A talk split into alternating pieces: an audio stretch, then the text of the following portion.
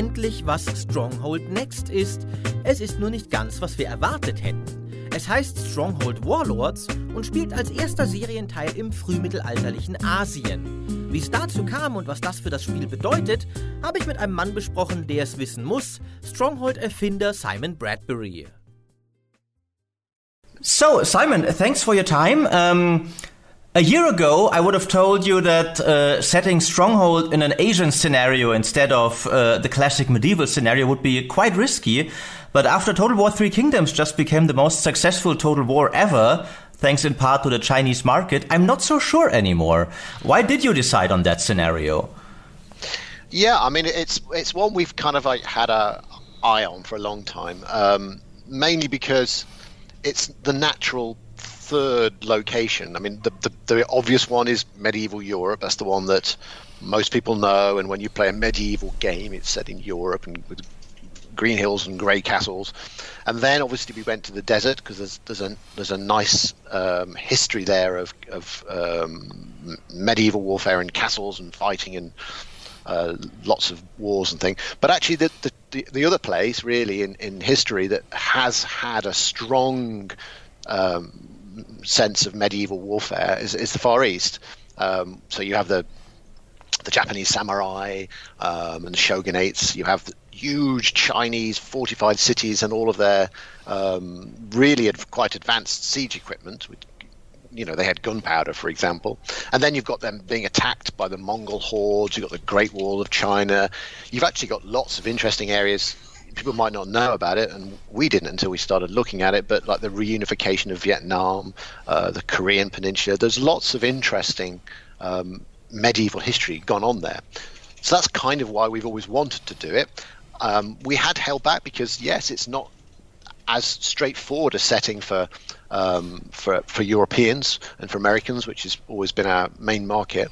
But I think um, it's a really interesting one that adds a lot of a lot of variety to the Stronghold series.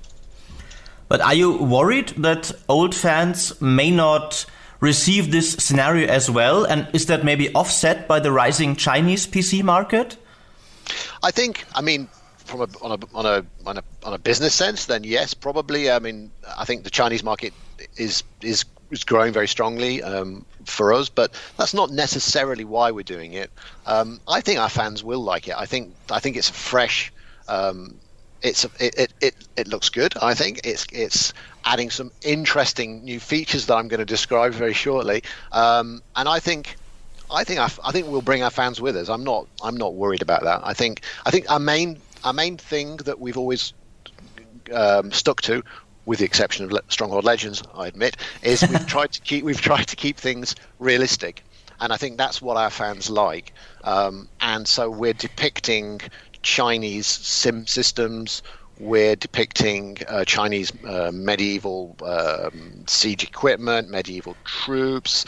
The walls look different. I think that people will people that like history will probably like this game. Um, you know, there's been, as you said earlier, not just Total War Three Kingdoms, but there's been quite a few kind of Chinese themed games coming out now. I think it is a rising setting. Uh, you know, why should it just always be medieval Europe or say Rome as the two, you know, big uh, giants of medieval game settings? I think the Chinese one actually now is a, is is a is an interesting area, and I think it's it's slowly coming into the you know, people's consciousness as something that they're quite intrigued to try. I agree, actually. Um, I've been quite getting into uh, Chinese history thanks to Total War Three Kingdoms, and I've always wished that more games would uh, try that scenario.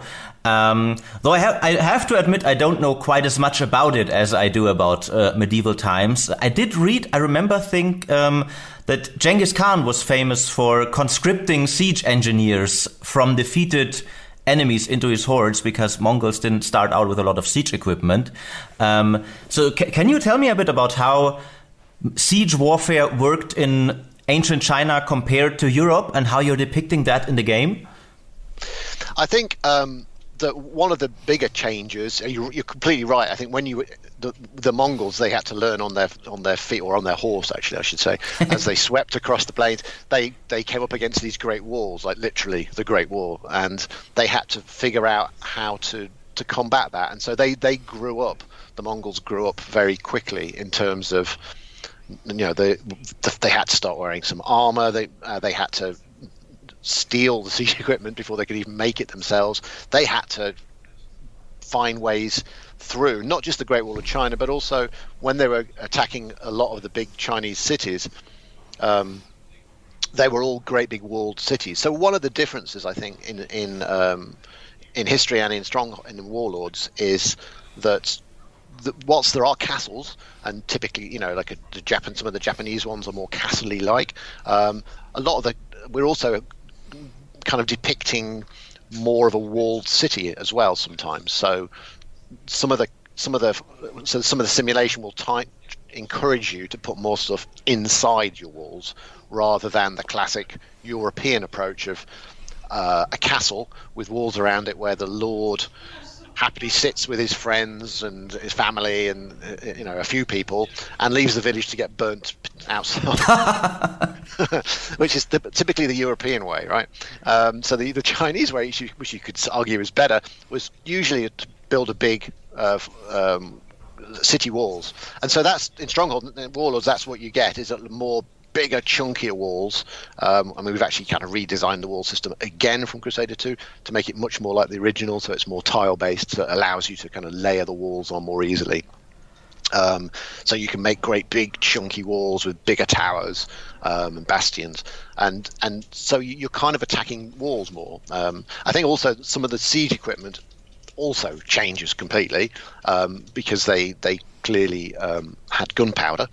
Um, some of which worked, some of which was a little erratic. So there's a, there's a there's a always a possibility of friendly fire with using the gunpowder uh, kit, but we've got quite a few, um, you know, quite a few. Um, versions of, of Chinese gunpowder equipment, some of which we're showing now, some of which we're not talking about. But for example, there's a couple I think in the video. One is um, uh, a fire lancer, which is a basically they would have a, a, a spear with a, uh, a kind of inverted rocket on it, which they would light and it would spew fire out. So a, a bit like a medieval flamethrower. That sounds very reliable. Yeah, and uh, yeah, I'm, I'm, sure the spear doesn't fly backwards at all ever. Um, and then um, another one, which is my personal favourite, is that um, that um, the, the, at some of the battles, um, I think they co-opted uh, oxen into the into the fight, where they would load up these oxen with gunpowder, and then they would um, they would um, insert a firework. I'm not saying exactly where, but it was at the rear end. And, oh dear lord! And then they would drive these herds of gunpowder-laden oxen onto the incoming enemies, and they, which would always explode, causing devastation. So, uh, you know, is that actually something they did in history? I know it does sound a bit like the sort of thing that we would do, um, but it is actually a true thing. So we jumped on it, and it's something that happened, um, and we've um, and we've kind of used that.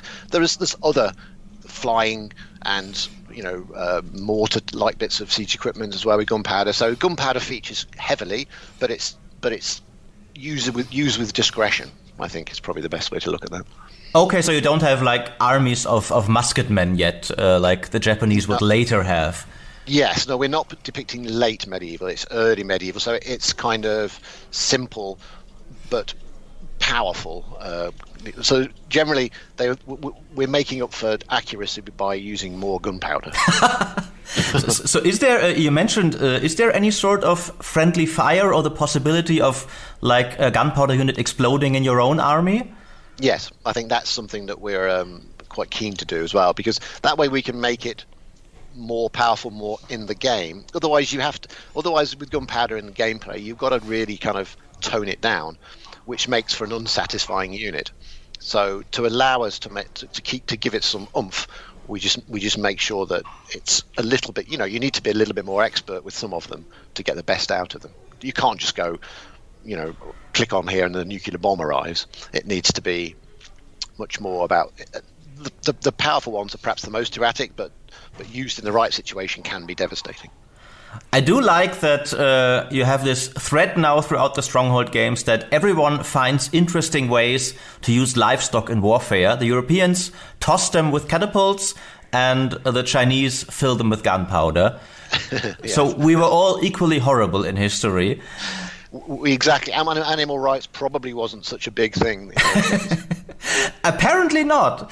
Um, so you mentioned uh, building uh, castles and walls. Um, I, I, found it quite interesting because from the trailer I had the impression that quite a few of the castles we saw were rather small. But will you you, you will be able to freely build them as large as you want as in the previous games? Yes, no, absolutely. I mean that the, the trailer is literally straight off the presses. It's, um, it's the very first thing we're showing, and um, it's it's it's not even Mark One. So there's a lot of improvements and lots of areas there. But um, but yes, the castles will get made as big as you like, and that you will you will make castles that are freestanding. Again, you'll make castle. You'll look at your environment, and quite often you'll use the environment. So you might bring a wall up to a, a cliff, for example, to wall off an area. So, so they don't all have to be concentric circles. Um, some of them will be on a plane, but others will use natural f- features and defences, um, and you can do that freely. You can make a castle size of the map if you want. Um, that's part of the joy of Stronghold, I think. And indeed, indeed. One of the one of the key aspects of it is that you can, um, you, we give you a kit, and you can play with it freely um, which makes it hard for us because we have to we have to deal with a lot of edge cases and a lot of situations that crop up. But I'd rather we were freeform with it and we gave people more freedom rather than be controlling. I think.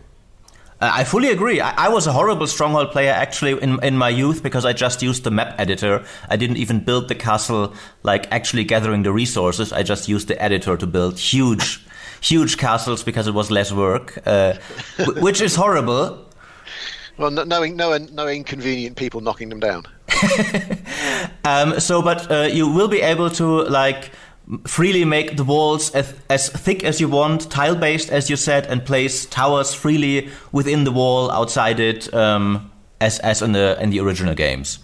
Correct. I think we over the years we've kind of we've we, when we went to 3D we went we kind of went oh we'll be not you know at one point we were considering curved walls but just because you can do things in 3D doesn't mean to say it's the right idea. And I think over the years we've slowly rolled back to the original approach actually which yes it was 2D but it was very uh, precise and very intricate control over what you had. Layers position uh, very much what you see is what you get and so we, we're going back to that. It's in 3D, so you can rotate around and it looks nice, but uh, you have exact control. So, for example, even in Crusader 2, we'd not got the wall, the cost of walls because they because you had sometimes you had little extra bits that got stuck on. That tended to mean that the game counted them as an extra wall piece, so the, the actual cost of the walls never quite added up properly. but it, but it was a system. It was just symptomatic of the 3D system, whereas now everything is a tile, so uh, very much like the original, uh, and I think it just plays better for it. Yeah, that, that's exactly what I what I would have liked uh, the system to be. Uh, one thing I, I, I, noticed that I found a bit strange was the units on the wall because it seemed like on the ground they were in in squads, like I think of nine or ten units, or maybe it just looked like that in the trailer. But on the wall, you had these individual soldiers that seemed to be spaced very precisely in the exact same type of uh, the exact type type of length apart. So are units on the walls still the same guys? that you just move up on the walls, or do they work differently? No, no, they're the same guys. They, they move up on the walls. We've been working. A, one of the things we've been working on um, to kind of because um, essentially with Crusader 2, we were able to improve on Stronghold 3, which ad- admittedly wasn't very hard because it was a, that was quite a buggy game. But with Warlords, we're able to improve quite heavily, I think, on, on Crusader 2. And so we're looking at lots of things. So, like for example, the formations, we're, we're getting those to feel and play a lot better. There's a lot of kind of uh, feel good factors uh, in there. I think you know, you, you, ease of use and things like that. Um, but when you send those guys that are in a squad, and I think they'll just the way the formations move will be better. They won't keep crossing over to get to the other corner, for example, if you rearrange the formation. But if you put them on the walls, they will all go in the walls. They go up the ladders or, up the stairs as before. Um, but then obviously you can't have them in a big square block, or if that's what you've got, if you've got them in column formation on the wall, so they need to spread out. So at the moment, if you send them to the walls, they all automatically will go and find, like you would imagine in the Chinese Imperial Army, an equally spaced position behind the crenellations on the wall. So it's it's like a formation, but they've gone into a wall formation. You you will be able to kind of like overload it by you know getting a slight put, you know by putting more people there individually. But if as you move things around, the formation will react more intelligently to what, what where they should stand. Ah, okay. But they are not um, recruited and controlled in squads, if I understand you correctly.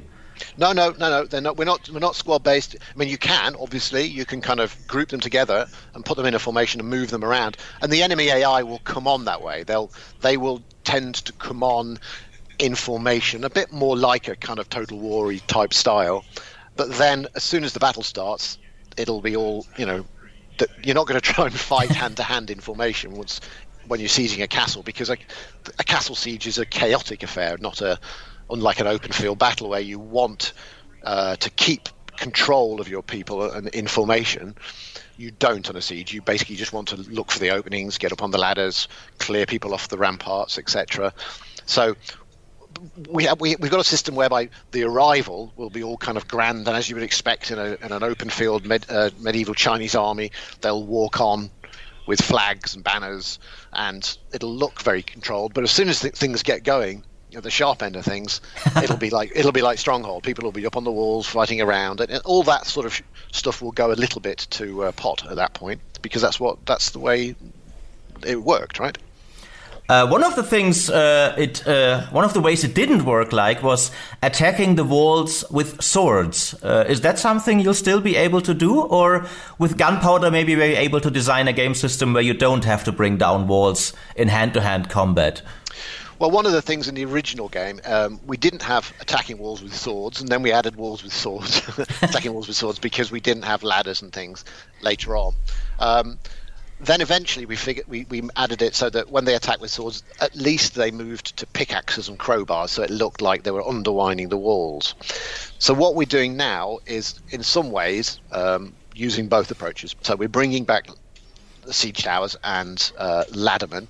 So you can scale. And That's the main approach: is to sort of use ladders on the walls, like in the original game again, um, and you climb up on the ladders. And that's the fastest, uh, most efficient way to get into the castle.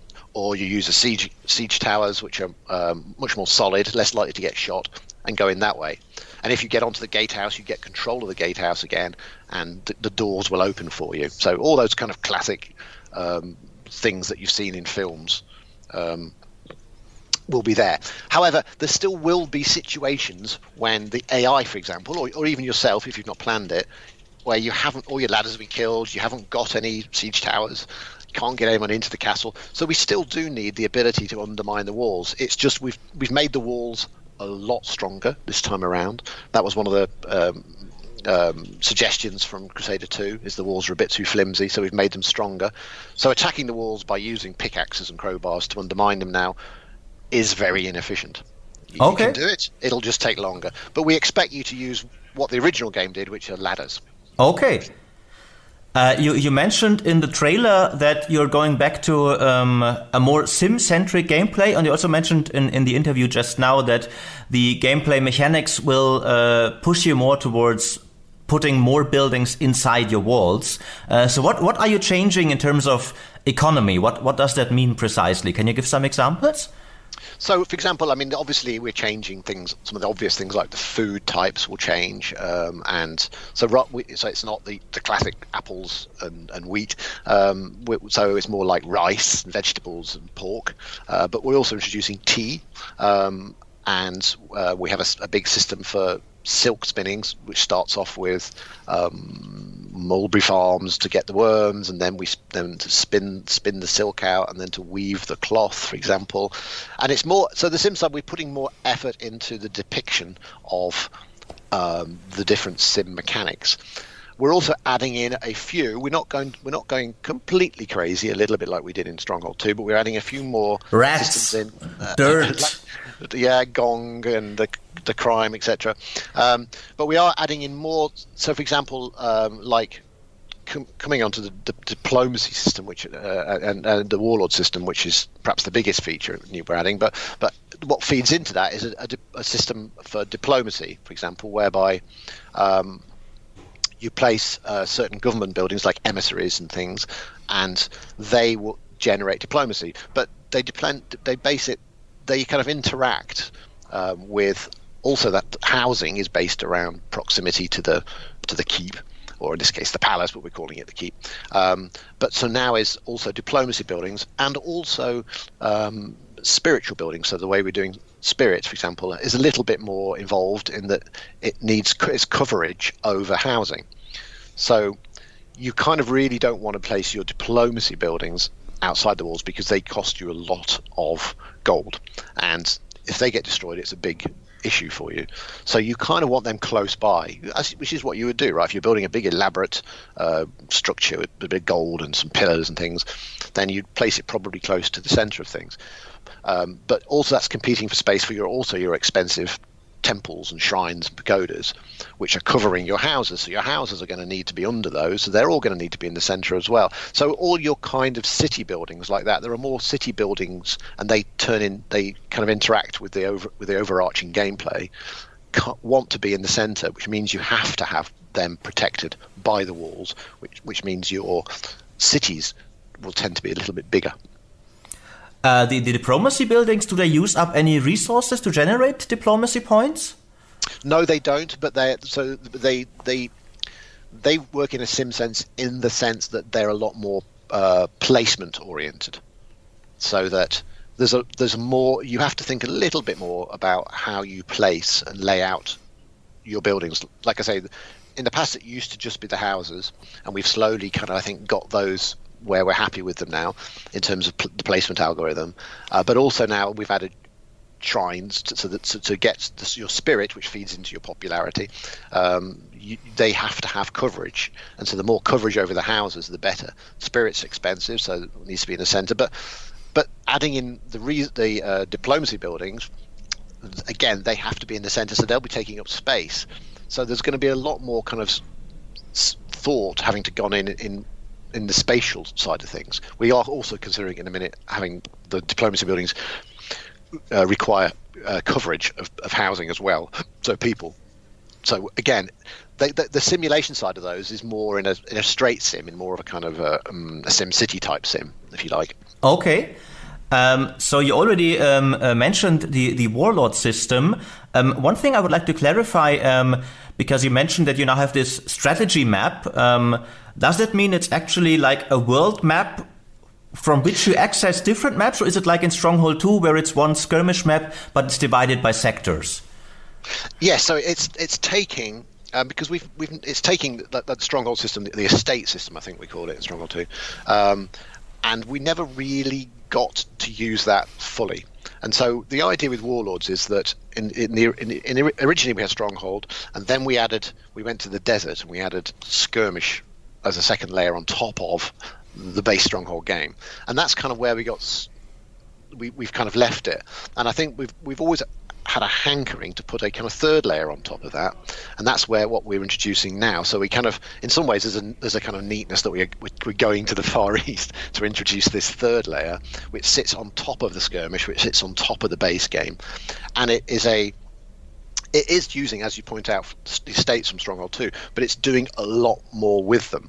Uh, because in the past, we would you know you could ha- you could try and get allies and try and get them to do things, but they never would half the time. Um, there was no feedback to it. They usually you couldn't get them to do much. Basically, you just went to capture them, and they would occasionally send you some stuff if they felt like it. Quite often than not, it would get destroyed. Now you actually have direct control over them, and so it sits. We don't expect you to be going out there and spending a lot of time on that map because the, in Stronghold there's so much to do anyway. You know, you're building castles, you're running your um, your economy, you're defending or you're fighting. The idea that you could then go out and spend a lot of time pontificating out on a, on a on a huge map is is is crazy because you'd, you'd fail in the main game. So you go out there and you make one or two key strategic decisions using your diplomacy points. So you, the idea is that the warlords are like little mini AIs. So a bit like the in the old days, they would just be like a village you could capture and it would send you whatever it was making. Now, these they're warlords, and by capturing them, they give you several benefits. One is a, a buff, so that each warlord, and there's going to be numerous of them.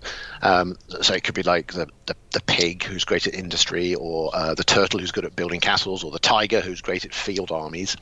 Um, give you a buff, so the tiger might increase your your troop hit points by 5% or something like that.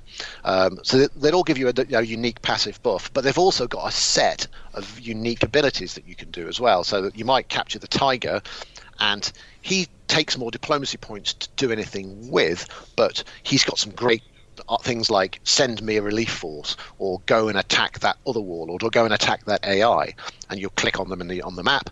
A little arrow will go over there and you've made your decision in you know literally a second and move back into the main game.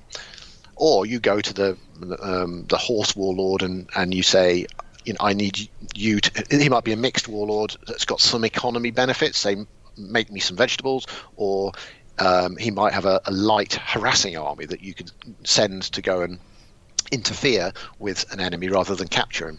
Um, other ones will build castles to pr- provide a kind of defensive um, structure in front of you that the enemy's going to have to take, which gives you a respite. Um, other ones are just down and out, you know, uh, industry types that might send you weapons, um, or spirit. Or other ones are spiritual ones. They all play very differently, and and and looking at them on the map, you make a decision who to go for when and uh, which ones to go for. Means that the possibilities that you've got are, are really quite endless. Actually, it's quite an exciting new system we're adding. Um, but are they um, all still? I mean, you have the, the, the world map you can look at, but in the 3D map, is it one big 3D map where you can march from my castle to the enemy castle, or is it like this is my area where my castle stands, and I move units to the like border of the map and send them via the world map to the enemy, and the warlords are all uh, in their own spaces, or is it still one big 3D skirmish map? Yes, no, it's still one big, big 3D skirmish map. Yes. Ah, okay. And so um, it, it's a representation of the map. Ah, yeah, okay. A, a different one. It's it, basically what we're trying to do here is not to mess around with the kind of core stronghold gameplay. We wanted to add an, a fairly um, what in some ways is a simple tactical layer on the top, but with a lot of depth and a lot of control. So it, you go there, you make some big, long-term tactical decisions about who to capture and what they should be doing with your diplomacy points, and then you come back and play the game. And then as the game goes on, you might you might make some more decisions on there. But I'm expecting you to go to that screen, maybe every five minutes, every ten minutes, and you might do that 10 20 times maybe more depends on the mission but but or you might go there once or twice in a mission. It, it's it's going to be an interesting new set of controls that sits atop the core gameplay. Okay uh, c- can you also conquer warlords and subjugate them? Or if you attack them you'd have to destroy them? No no you conquer them for sure. Um, you can conquer them by force. Um, um, from from them being in a neutral state or them being in, uh, controlled by a different player, or the AI players will, will take them off you as well. You can also conquer them diplomatically. So you, you could build, you could use your diplomacy points rather than mm-hmm. to get them to change what they're doing or get them to do things for you. You could use the, your diplomacy points to conquer them, um, so that the defending player then will then have to keep spending his diplomacy points to keep control of them. So in some ways, the Route One approach is to still send march an army up there, but the, but we an interesting uh, an interesting kind of addition we found from from early experimentation was that it's quite nice as well to slightly surreptitiously, sneakily uh, go and take them using diplomacy points. Yeah, it, it, it's funny actually because uh, Three Kingdoms just uh, in Total War also added more diplomacy due to its Chinese setting. So may maybe we have this perception of Chinese diplomacy being especially sneaky, more so than European diplomacy. I, I, th- I think so. I think I think that I think this is why I think the warlord setting fitted uh, our move to, to Asia actually because you kind of think of of, of, of um, the warring states of China, um, you think of the shogunate of, of Japan. The area was splintered into lots of literally warlords, um, and it made a lot of sense to us to kind of um, to play with that idea. Um, and the move to China actually fits that really well, as you say. But you did keep one grand stronghold tradition. You named them after animals. You even have the pig again. Uh, are the warlords, um, will they have personalities and names? Like, will they talk to you? Or will the AI enemies have personalities like they used to? Yes. So, so now um, we have both. Um, so we have um, the AI enemies, like we've always had, and they are going to be historical. So we, are going to be revealing them over time. But for example, one classic that we, you can already see is uh, Genghis Khan. Nice. So we'll have Genghis Khan. He will be properly. He'll be rendered out. He'll be a personality that will be CG'd and render and talk to you on the map and taunt you and do all that sort of thing. And he's the basically enemy lord. And then we the warlords are, are kind. So he is essentially a major warlord, and then the the, the warlords that, that are the smaller ones are minor warlords. So they they don't have individual names, but they have a personality uh, archetype. So the Tiger Warlord, I mean, you could have several Tiger Warlords on a map. It's describing his temperament. So he is a person that likes fighting and he likes armies. So it's, it's, if you want to capture him, he's not going to be sending you any rice or wood or, make, or, making weapons to you, but he will fight, you know, with armies. But it might he might cost you more diplomacy points to work with. Whereas you might take the um, another warlord, like for example uh, the Oxen warlord, who is as you would suggest, you know, the name suggests, a bit more plodding, but industrious. He's going to be great at sending you a lot of stone, for example, or you might switch him over and say, uh, really, what I need at, at this point is some iron, you know, or some wood. He's kind of a little bit more dull, maybe, but sometimes the, the, having a few dull warlords is perhaps what's going to win you the war in this scenario than going for the flash uh, tiger warlord or a, a, dragon warlord, for example. And this means that we can have the war. That means we can keep these archetypes because they're simpler and they're archetypes. They actually play really nicely, and we can have quite a lot of them. And by throwing different types in in different combinations onto a map, it totally changes the kind of gameplay, not just for the campaign missions, but also for uh, for skirmish and for multiplayer as well. But they're not uh, voiced and rendered like Genghis Khan is, for example. No, the Genghis Khan will will be all kind of voice work and, and CG. The Warlords will have, um, I think they will they'll probably have some voice work, but it'll be a little bit more generic. They will okay. They, they will still talk to you, but but it, but we need to kind of make that system work without without actually employing a, a cast of thousands. uh, you already um, uh, mentioned uh, what was uh, going to be my next question. Um, how are the campaign? How's the campaign going to work? Will you have history historical story campaigns for characters like Genghis Khan? Uh, how are you setting that up? Yes, no, I think it made sense to us. I think to um, to base it on historical campaigns, so we so that the um, there will be. Um, I think it's 24, 25, mid 20s kind of campaigns, uh, missions we're shooting for, and they'll be stretched over four locations in the far in, in the far east, each has having their own major protagonist. So obviously, one's going to be set um, in you know the Mon- northern China, the Mongolia, um, in Genghis Khan. The other ones we're going to reveal, but you can imagine the likely candidates would be, um, and some of them will be pe- things people people will know, like Genghis Khan, uh, but other ones will be people that they'll, they'll discover, and I think that's been part of the the interest for me. Actually, has been looking at some of these things and going, "Wow, the interest. This has got some amazingly interesting history." And we just, I mean, and I know I've done castles for all my life, but um, I didn't know a lot about some of these um, Chinese kingdoms before, and they're quite fascinating. Uh, you mentioned in the trailer and, and now as well that uh, we'll have units from Mongolia, from China, from Vietnam, and from Japan. Does that mean you will have different factions, or will it work like Crusader, where you always can recruit both Muslim and Crusader units? Yes, no, we are. We we're not having different factions. I think it is one. Uh, um, there'll be one force which will. So when you're playing, we kind of mimic it to some degree in that when with when you're playing a certain mission, you will tend to be fighting with certain units, um, and then we may let you hire mercenaries from other cultures as well. But we'll, for the campaigns, we will try and we're going to work hard to not make it uh, units inappropriate, um, so that you, for example, if you're fighting as the Mongolians, you probably can't get uh, a Japanese samurai to fight for you, for example. Yeah, because I I, I feel like uh, especially the Mongols are difficult stronghold protagonists because they weren't exactly known for building huge castles either. They just conquered them. This is true, um, and they did actually build in the in the in the later years. They they did they took on a lot of uh, Chinese ideas and kind of went, oh, actually, you know, we've we've we've we've stolen all this stuff.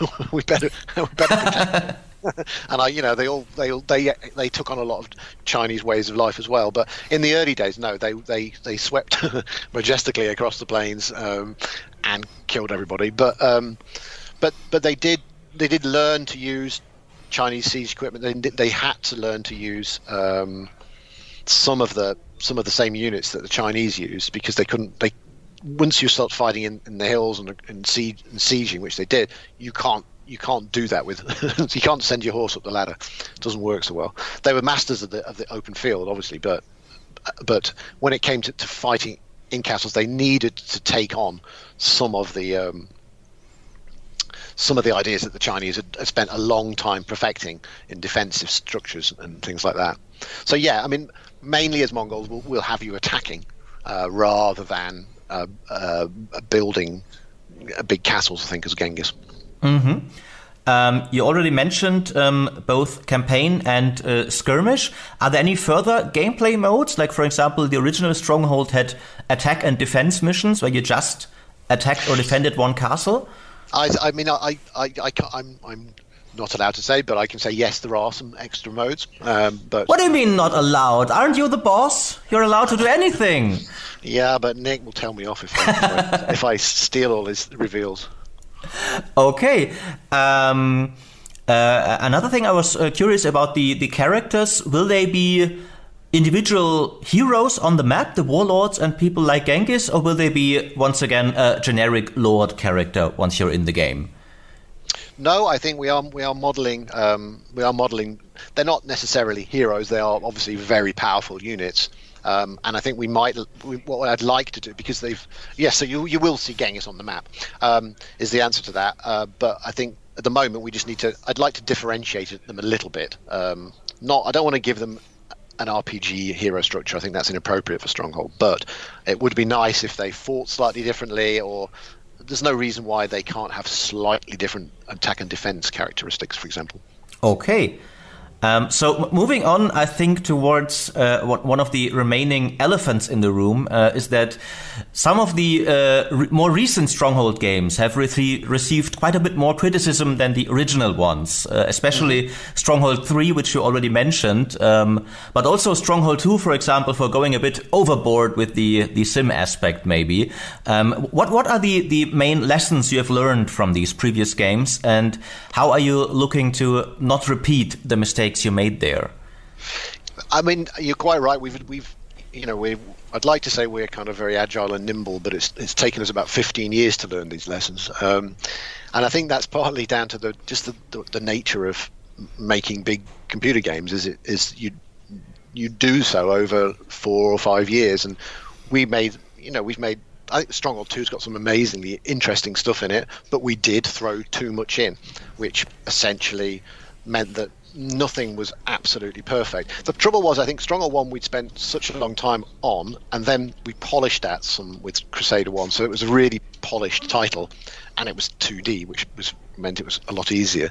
Stronghold Two went to 3D, which was we spent a lot of time just learning 3D than actually getting time to polish the game, um, which is why I think that's idea heavy, but you know needed a bit more uh, TLC in certain areas. Um, and then I think um, with um, with Stronghold Three that had its own um, some some business issues where I think we were the game had to come out way too early for it. That was unfortunate. I think um, what we have learned though is over the years we've looked back and gone, well, yes, it needs to be, for example, a 3D, but I think we can take learn a lot of the 2D systems, like we mentioned earlier with the tiles. Some of the stuff, yes, just because it was 2D doesn't mean to say it's bad. It's like no, I think we can be 3D, but learn a lot of those techniques. I think we've also learned not to overfill with. Um, we we used to think um, fans want more stuff, more stuff, more stuff. I think people want a really good game first and foremost, and it's taken us a long time just to realize that simple fact. And so I think a lot of what we're doing um, are quality of life improvements really now um, to really polish where we got to with Crusader 2, which I think dealt with a lot of the issues of Stronghold 3. Um, but I think there's still more room. So, for example, I mean, there's a lot of quality of life, small things. But for example, now you can, um, when units go behind walls, for example, we use a, a shader to to outline them in, a, in their unit color, so you can see them if they get behind a wall. Whereas before you couldn't. Other games, 2D games, were doing that. We never got around to doing that. We've got time now to kind of focus in on the small stuff. Um, and so I think I'm hopeful that the quality of life improvements we're bringing in uh, will mean that we're we're delivering um, a much more polished game on top of uh, Crusader 2 uh, than than just going for big new features, which is you know what we've been a little bit guilty with guilty of in the past. Have you made any? Uh, what, what, sort of changes have you made, like maybe in, in, your work pipeline, to ensure that there's less bugs uh, in this game than in, in Stronghold Three, for example?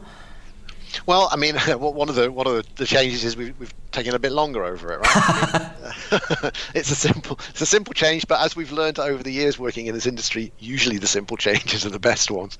Um, and so the, one of the reasons why Stronghold Next is taking a little bit longer to come out is we is we wanted is we've just sitting down and spending more time on on the small, like I say, on, on what seems like the small stuff, but actually usually it's like getting the formations to work or getting them to work better when they, they move onto a wall. They're really, really hard issues, and to get them so that they feel right to players takes time. And so we're giving it that time, and I think that's one of the things we're doing with our work procedure. Um, I think also we have got better over the years about um, knowing how to kind of budget for, for various um, for various items as we add them. We, we, you know, sometimes things that look, sometimes things that look like a really trivial thing can take a month, and sometimes thing vice versa. Um, and we've got better as, as as our producers have figured that stuff out, um, and to allocate that so we don't get kind of we, we don't get ourselves into a mess. I don't think. Um, uh, uh, I, I, wish you best of luck with that. Uh, uh you also changed the the art style quite a bit. I feel um, it's it seems more vibrant and also a bit a bit more cartoony in in some ways. Uh, uh, why did you why did you decide to go away from the classic like more dirty, grimy, dark stronghold that we used to that used to do? I think partly I think we decided that um, we wanted to go for a kind of cleaner look um, in Asia. Somehow I think the the vibrancy. I think I think the cartoony thing comes across a little bit more in the trailer. I think actually on on in reality it, it is a little bit more kind of muted um, when you see it in in the flesh, so to speak. Uh, but um, we we've kind of we we felt a more vibrant because you you're fighting in a lot of the time in in the in subtropical areas, and so you it's quite punchy. Uh, so we wanted to kind of rather than going for that kind of soggy, grey, drizzly approach of that we all know and love in uh, Northern Europe, at least we do in Britain, um, then we wanted to go for something that was a little bit more kind of uh, uh, punchy. And I think it it it also allows it to kind of sit in a slightly gives it its own slightly different space. I think um, as well. You know, we're trying to make warlords stand out almost as like the like the third level, third way, the third level of strongholds. It adds this extra. Um, I don't want to call it grand strategy, but it calls it this extra strategy or tactical level on top, and it needs its own space to live in because it needs to compete against Stronghold, you know, the classic and Stronghold Crusader, the skirmish master, and Warlords uh, wants to be its own thing, and so we kind of decided it needed a slight tweak to the art style to just to give it, you know, its own space to live in. Mm-hmm. Uh, one Stronghold game uh, I, didn't mention much, and which I think quite a few people don't realize how much of a success it's been, is uh, Stronghold Kingdoms, uh, the browser Stronghold. Um, has that influenced Stronghold Warlords in any way? Well, it, uh, I think going back to my earlier point, I think what Stronghold Kingdoms has done for us is, is it's given us as a company. We're not a we're not a huge company, but we we do in a kind of our own crazy way produce more games with with fewer people than pretty much anyone else, I think. But um, Stronghold Kingdoms has given us the kind of stability to um, to kind of break out of that cycle of having to go to a publisher and ask f- for the money to make a game, but then with that comes the strings to you know deliver on the t- the time frame that a publisher needs. It allows us essentially to kind of produce the game a little bit more at our own pace and bring it out when it's ready. And so Kingdoms has helped Warlords and Stronghold as a brand tremendously, I think, going forward, uh, because it just gives us um, that security to kind of because Kingdoms essentially is a kind of is an ongoing thing, whereas Stronghold is a game you release and it, it it's more cyclical in terms of uh, from a from a business standpoint. Um, so I think yeah, Kingdoms has definitely influenced it in, in that way. It's not. Um, I mean, they're very different games. That outside of that, though, Stronghold is classic PC um, single session game. Uh, Kingdoms is a, is a, a, multiplayer, tens of thousands of players playing. Where you know your castle is online constantly, and it's a game you play over over months or years. Whereas Stronghold you play over hours.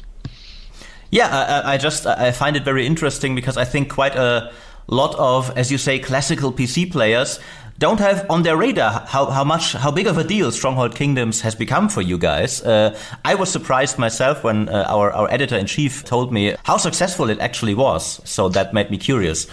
No, no, it, it has been. It's for us. It's been a, a, brilliant game, and it's a game. It's it's it's got its own unique space. You know, it's not a it's not a lightweight strategy game. It's got some depth to it, um, but it is it's probably our biggest game actually in terms of financially. Yeah. Uh, so that brings me to my last question, which I, I have to ask: Will Stronghold Kingdoms have microtransactions in any way? Stronghold Warlords. Yeah, sorry, Stronghold Warlords. Yeah. no. That's very good. A short and excellent answer. That's my, my, my, my, only short. I don't know about excellent, but my only short answer. I, I, I, mean, I, I, like the long answers, but in this case, the short answer is best. So, uh, lastly, is there any anything maybe you want to talk about that I didn't ask you about that you were hoping to get across to the fans? Because you know, as as you know, probably you have quite a lot of Stronghold fans over here in Germany. It's one of the one of the cliches that's true that Germans love games like this. Uh, so, is there anything you would like to say that I didn't ask? No, I, th- I, I, I, think we, we've, we've, we've covered everything. I think, I think I'm, I'm hoping that everyone really gets the, the warlord system, and I, am hopefully the me kind of like droning on on the video will uh, explain it well enough. But I, I, think what we're trying to do uh, with warlords is to bring it a little bit more back to, to that to that kind of the original game, uh, but adding, you know, uh, giving you the control, the the precise control of wall building or the better control with the units, and then add this um, this this tactical screen that you can go to to influence the long term decision makings of the battle. I think that elegantly. Um, and this what I think is is really nice about it. It's not a super complicated system on top, but it, it's very powerful, um, and I, I, think that's what I, I, think people take away we're not trying to rewrite the game because over the years we've learned don't try and rewrite the game because the original one was so successful and it had something about it that we don't want to lose. So we're hopefully people will get that the warlord system just simply adds to that rather than messes around with the core gameplay. I'm looking forward uh, to trying it out. I'm actually uh, one, one thing, uh, last thing I, want, I wanted to ask you about. Like um, you mentioned that you've made quite a lot of games, but I don't think many studios are this focused on like one franchise. Don't you get? Do you ever get bored of making Stronghold games? well, you know, we've we have had. Uh, they've they've let me out occasionally. uh, we've done we've done a few things in the past. I mean, we did we did um, well, we did Space Colony. We we did CivCity Rome for Firaxis, and we're we are working on a on a new. We've been working on it for, for, about ten years now on on Romans, which is a kind of like a, a, a similar type of game to Kingdoms, but a city builder based a massively multiplayer city builder fighter game, uh, PvP. Um, that's coming out. So I, we are doing some other stuff. Um, we do occasionally we have a little trip into the dungeon.